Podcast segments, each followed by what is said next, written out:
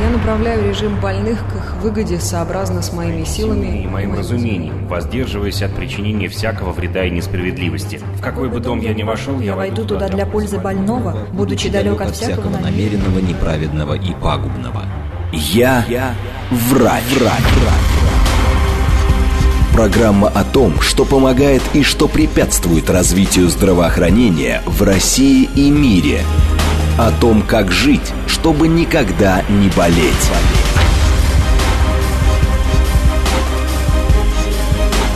Врачи и пациенты. Программа предназначена для лиц старше 16 лет. Это программа «Врачи и пациенты», студия Наталья Троицк. Мы говорим сейчас о женском бесплодии. И хочу представить нашего гостя. У нас в студии врач-акушер-гинеколог городской клинической больницы имени Плетнева Диана Гиевна Цинцадзе. И мы сегодня, в общем-то, как вот сейчас коснемся, во-первых, статистики, э, во-вторых, конечно, поговорим о профилактике, существует она или нет, и лечении женском бесплодии. Ну и коснемся, конечно же, пары, Потому что, дорогие друзья, не может быть такого, что всегда виновата женщина, мужчина тут тоже виноват в таком моменте. Правда, Диана Геевна? Да, именно так. Бесплодие – это сочетанная патология и ну, проблема семьи. Есть такой термин «бесплодный брак». А, значит, бесплодием вообще называется заболевание, характеризующееся невозможностью достичь клинической беременности после 12 месяцев регулярной половой жизни без какой-либо контрацепции. Uh-huh. По статистике последней, а, ну, практически в равных долях, но немножечко больше процент а, проблем и патологий у женщин, это где-то порядка там 45-50%, где-то порядка 35-40% бесплодных мужчин, 10% а, это сочетанные бесплодные браки, когда есть проблемы и у мужчины, и у женщины, и 10% это бесплодие неясного генеза. Вот интересный такой термин, что такое неясный генез. А вот всеми теми методами, которыми сегодня можно диагностировать беременность, пара обследована, но при этом причину не выявляют. И вот наука и медики говорят о том, что, скорее всего, есть какие-то факторы, но их пока выявить и определить невозможно. Вот, к сожалению, 10% людей обследованы полностью от и до, но так и непонятно, почему у них не наступает беременность. Хотя проблем в общем-то, очень много, и причин не наступления беременности тоже много. А давайте о самых главных причинах расскажем. Вот факторы риска, потому что мы сейчас говорим и для подрастающего поколения. Вот нас сейчас слушают мамы девочек, да, угу. или подростков, э, девочек и мальчиков тоже. Почему? Вот что, что нужно сделать, чтобы избежать этого? Потому что в каких-то случаях мы выяснили, и 10% неясный генез, а в каких-то понятно, в чем дело, но я думаю, что мы сейчас и каких-то нелеченных хронических заболеваний коснемся. Да, да, да, именно так. Ну, опять же, э, статистика штука такая относительная, потому что есть несколько школ даже у нас в России, и некоторые выдвигают на первый первое место трубно-перитониальный фактор бесплодия, то есть это какие-то проблемы воспалительные а, в трубах. Другой блок ученых говорит о том, что все-таки на первое место надо выдвигать эндокринные формы бесплодия. Это формы, связанные с нарушением гормональной функции, гормонального фона а, ну, женщин в основном. И обе версии имеют право на жизнь, потому что ну, практически в равных долях а, это два основных фактора, по которым не наступает беременность. Если мы рассматриваем а, первопричины, то проблемы с трубами возникают у женщин, у которых хронические воспалительные процессы, какие-то перенесенные инфекционные заболевания органов малого таза, заболевания, передающиеся половым путем, которые не лечились, и постепенно, накапливаясь инфекционный фактор, вовлекает в патологию не только там э, влагалище, шейку, но и захватывает маточные трубы. А для того, чтобы беременность вообще наступила, сперматозоид должен продвинуться через шейку, через тело матки, через трубу э, и подойти к фимбриальному отделу трубы. Собственно, там и происходит оплодотворение. Если есть фактор воспалительный, идет отек трубы или непроходимость, то, в принципе, сперматозоид свою цель не может достигнуть, и до яйцеклетки он не доходит. Конечно, фактором риска являются аборты. а, потому что вот молодежь сейчас гигиена, да, да. подросткового воспитания, очень много пациенток начинают рано половую жизнь, и действительно вот этот фактор они информацию черпают из интернета, от каких-то между подружек, собой, между собой, да. да. Не предохраняются, наступает ранняя беременность. Конечно, большой процент прерывания первых беременности у нас в стране он есть. И последствия, конечно, могут быть, потому что, ну, во-первых, чисто механически, да. во-вторых, как правило, вместе с беременностью достаточно часто девочки приобретают и какого-то какой-то инфекционный агент, и все это в комплексе может в будущем сказаться на вот способности женщины к зачатию. А, поэтому вот гигиена, предохранение, контрацепция – это тоже очень важный фактор, который влияет на способность женщины к дальнейшему зачатию. А, но и опять же, если мы говорим про инфекции, а, сразу как бы перейдем немножечко да. и к мужскому фактору, они очень активно влияют на качество и состояние спермы и сперматозоида. А если есть хронически нелеченный воспалительный процесс, то, как правило, нарушается и подвижность сперматозоидов, а это очень важно для того, чтобы это один из факторов. То есть, если э, сперматозоиды у нас неподвижные или малоподвижные, они тоже не могут достичь а, яйцеклетки и ее оплодотворить.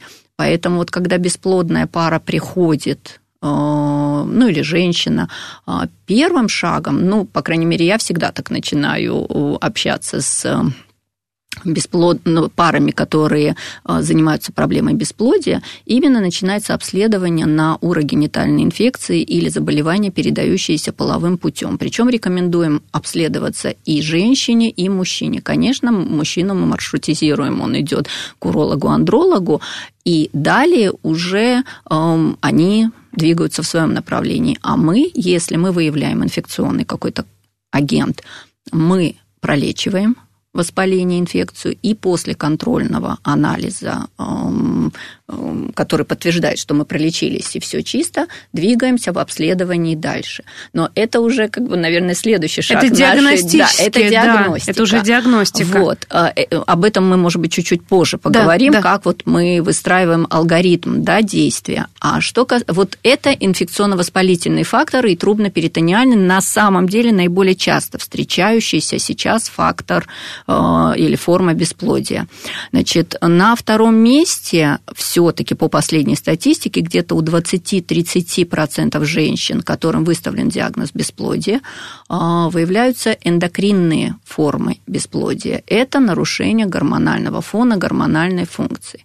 Опять же, уже по жалобам пациентки можно судить о том, и по внешнему виду тоже, на самом деле, а, есть ли какие-то проблемы с гормональным фоном. А именно, если у женщины избыточная масса тела, или наоборот дефицит массы тела, то э, вот эти два фактора, они очень выраженно влияют на гормональную функцию. И, как правило, женщины с дефицитом массы тела э, имеют достаточно редкие менструации. И э, цикл неправильный, скажем так. То есть нет вот регулярного цикла, постоянные какие-то э, нарушения в цикле. Также и женщины с избыточной массой тела имеют нарушение менструальной функции. А второй момент, на что мы обращаем внимание чисто при вот э, знакомстве с пациентками, это оволосение. То есть, если есть избыточное оволосение там, на лице, руки, при осмотре это там э, околососковые линии, э, ореолы сосков, белая линия живота, ну, понятно, лобок, промежность, то тут мы тоже настораживаемся и эм, делаем определенные выводы о том, что, может быть, у этой женщины есть избыточная выработка мужских половых гормонов или андрогенов, что тоже является фактором ну, риска и фактором таким неблагоприятным с точки зрения наступления беременности. А, то есть качественный сбор анамнеза, визуальный осмотр пациентки уже тоже нам дает какие-то мысли а, в пользу того или иного обследования. А, ну а дальше уже идет диагностика специальными методиками, там обследуется гормональный фон, сдается кровь, тоже это как диагностические критерии. Значит, есть бесплодие маточного происхождения или основным фактором является патология матки. То есть так. А, часто, ну не, не очень часто, но встречаются аномалии развития а, женских половых органов или репродуктивной системы, а именно внутриматочные перегородки или удвоение матки, одна матка полноценная, а вторая имеет рудиментарный рог.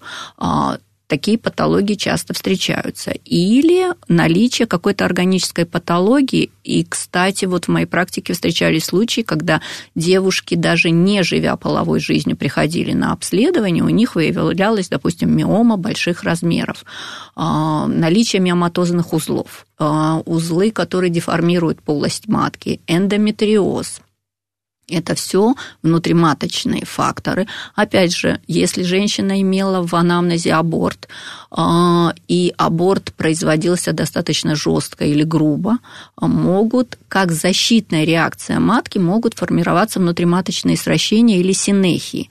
И тогда чисто механически ну, плодному яйцу просто некуда Некуда прикрепиться, да. потому что есть сращение в полости матки. Но эту патологию сейчас совершенно спокойно можно выявить по данным ультразвука и пролечить, да, хирургическим методом произвести разделение вот этих внутриматочных сращений. Но как фактор это тоже может влиять, и женщина об этом просто может не знать, что у нее есть какая-то или врожденная патология, или какая-то органическая патология.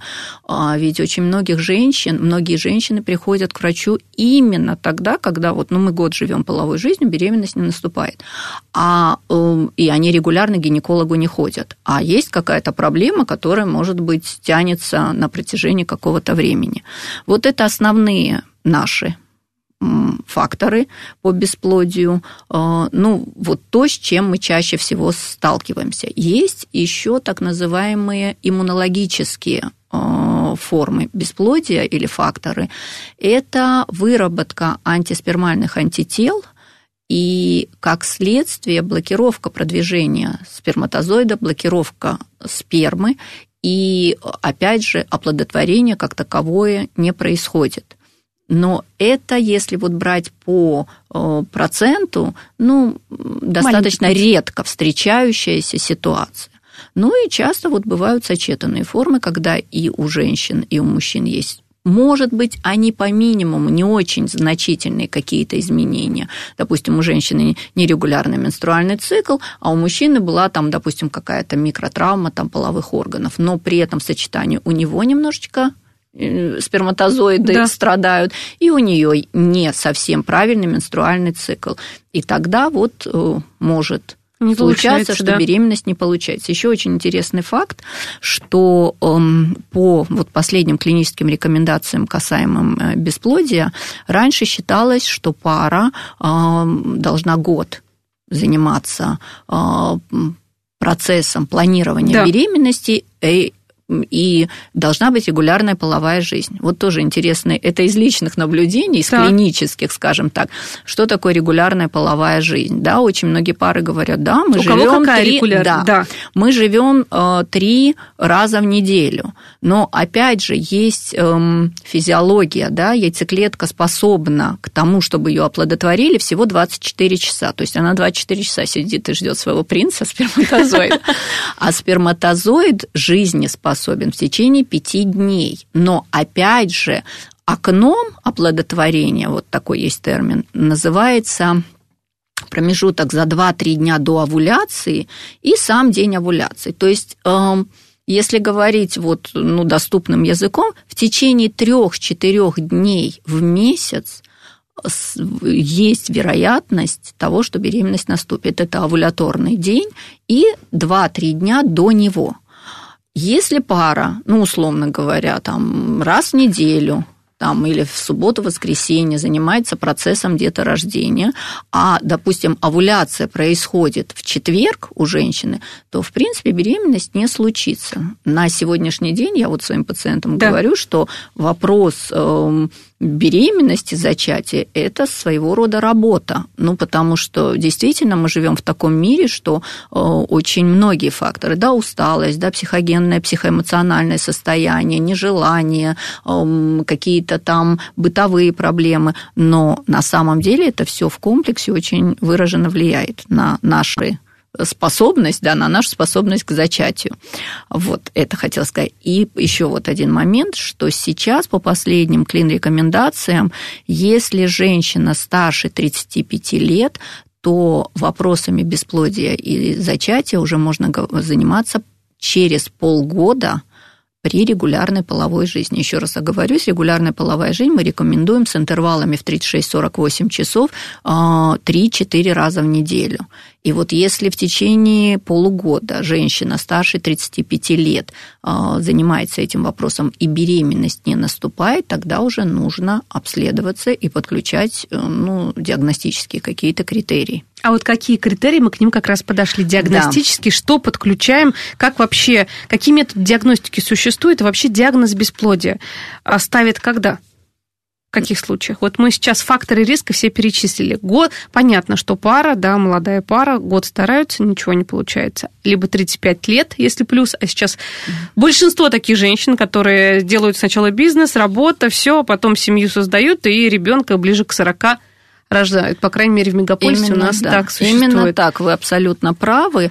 Значит, э, ну вот бесплодием мы можем поставить диагноз, если реально женщина говорит, что мы следуем всем рекомендациям, мы три раза в неделю э, планируем ребенка, и у нас не, не получается, тогда мы можем уже выставлять диагноз бесплодия и заниматься обследованием, э, выявлять причины, почему у данной конкретной пары такая ситуация. А, ну, первое, вот я уже начала чуть ранее, что, да. конечно, производится осмотр женщины, берутся анализы на инфекции.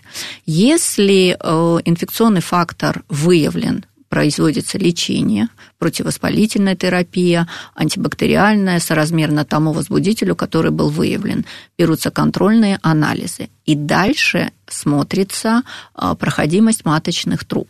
Есть такой, такая методика, называется гистеросальпингография.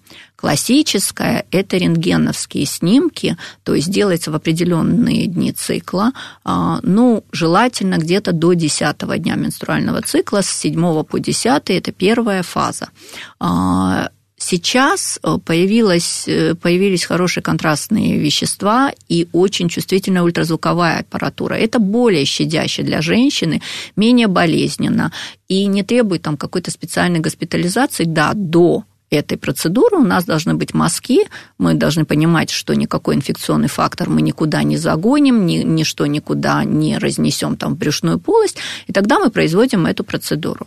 А, гистеросальпингография показывает э, где-то в 80% случаев э, результат, то есть мы понимаем, но от 10 до 20% бывают ложно положительные результаты. Бывает болевой синдром, допустим, женщина зажимается, ей больно, она она вот э, не дает дальше провести процедуру, и мы понимаем, что если мы дальше будем как-то вводить контрастное вещество, мы можем вызвать и болевой шок, и какие-то неблагоприятные осложнения, поэтому мы останавливаемся. Но, как правило, процедура получается очень показательная. И есть вот такая тоже история, что если мы провели процедуру, и по этой процедуре у нас есть какие-то сомнения, ну, то есть мы сомневаемся, где-то мы видим там паратубарные спайки или, как, или жидкость, э, э, контраст вышел в ограниченном количестве, или он скопился вот э, локально в одной зоне, мы можем косвенно предположить, что есть спаечный процесс. Тогда вот таким женщинам мы рекомендуем где-то в течение месяца-двух э, предохраняться. Дальше в течение одного-трех месяцев беременеть. И если беременность не наступила, уже не тянуть и не ждать опять же год, что вот у вас трубопроходимые, вы работаете. То есть где-то через три месяца после такой процедуры мы а, должны взять на диагностическую лапароскопию. Это стопроцентный и наиболее достоверный метод диагностики, который вообще существует вот в плане э, трубного фактора. И есть тоже по последним рекомендациям такая вот статистика, что а, если у женщины по гистеросальпингографии трубы проходимы, но в течение полугода после проведенной манипуляции все равно беременность не наступает, то опять же мы должны сделать диагностическую лапароскопию. Это малоинвазивное хирургическое вмешательство, но оно 100% покажет варианты. Очень часто вот в моей практике, ну, я оперирующий хирург, поэтому да. мы часто видим наряду с, допустим, с какими-то спайками, э, когда мы идем в живот и делаем там диагностическую лапароскопию, мы видим, допустим, очаги эндометриоза. Э, это тоже, это эндокринная больше патология, но она часто сочетается с спаечным процессом в малом тазу и сама по себе может вызывать спайки, потому что эндометрий, по сути, он не должен жить и быть в брюшной полости, но в силу определенных гормональных, нейрогуморальных механизмов а, эндометрий не полностью отторгается во время менструации, а частично может забрасываться в брюшную полость через трубы. А, в каждом менструальном цикле этот эндометрий пытается куда-то выйти, и вокруг него в брюшной полости могут формироваться спайки. Вот это тоже может влиять на зачатие. То есть вот делая лапароскопию, мы видим часто сочетанные какие-то угу. моменты. Вот. Эм, если мы женщину обследовали, э, инфекционный фактор пролечен, трубы проходимы, а дальше мы должны посмотреть гормональный фон. И гормоны действительно тоже очень важны. Опять же, мы смотрим и по возрасту, и по фазам менструального цикла. Ранее я сказала, что мы ну, какой-то упор делаем даже э, глядя на женщину. Да? Там избыточный вес, оволосение, наоборот, э, факторы питания. Очень часто вот женщина очень вы спрашиваете, вы питаетесь полноценно? Да, да все. А есть женщины, которые вот просто, ну,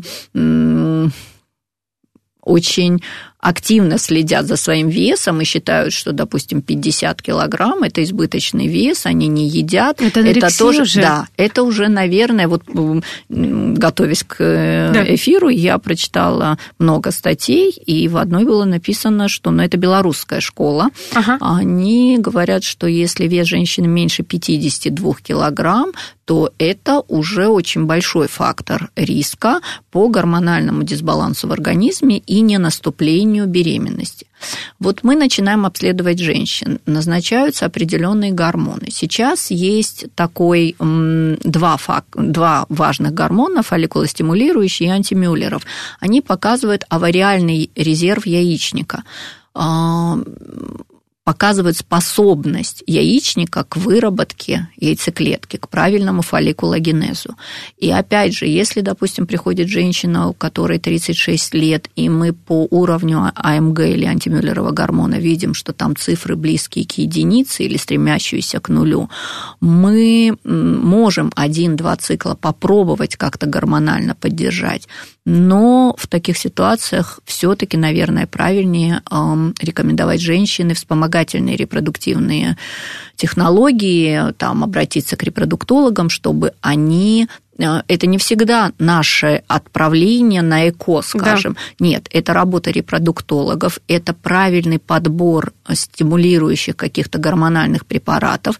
И очень большой процент женщин беременеет в естественном цикле, который э, помогают формировать репродуктологи. То есть это не всегда вот у очень многих женщин страх. Я ЭКО делать не буду. Мы не отправляем на экстракорпоральное оплодотворение. Но если мы вот такие звоночки прозвенели, что вот низкий АМГ, низкий уровень фолликулостимулирующего, ой, наоборот, высокий уровень фолликулостимулирующего гормона, тогда мы все-таки вот рекомендательно можем отправить женщину на консультацию к репродуктологу. Это тоже важно. Хотелось бы, знаете, про медикаментозные начать лечение? Буквально пару слов от вас услышать, потому что, к сожалению, эфир-то уже скоро закончится, а мы так хорошо разговорились. Я думаю, что будет вторая и третья часть программы, как минимум.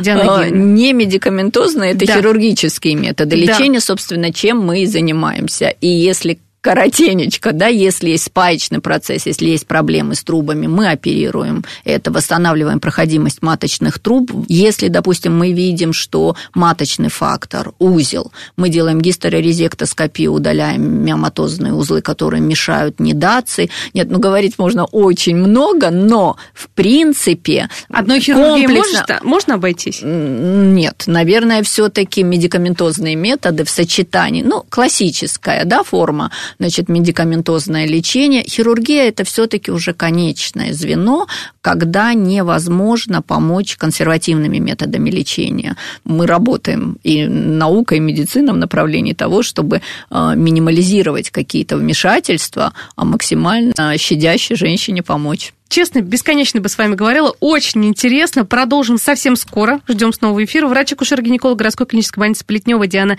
Геевна Цинцадзе у нас была в гостях. Спасибо большое.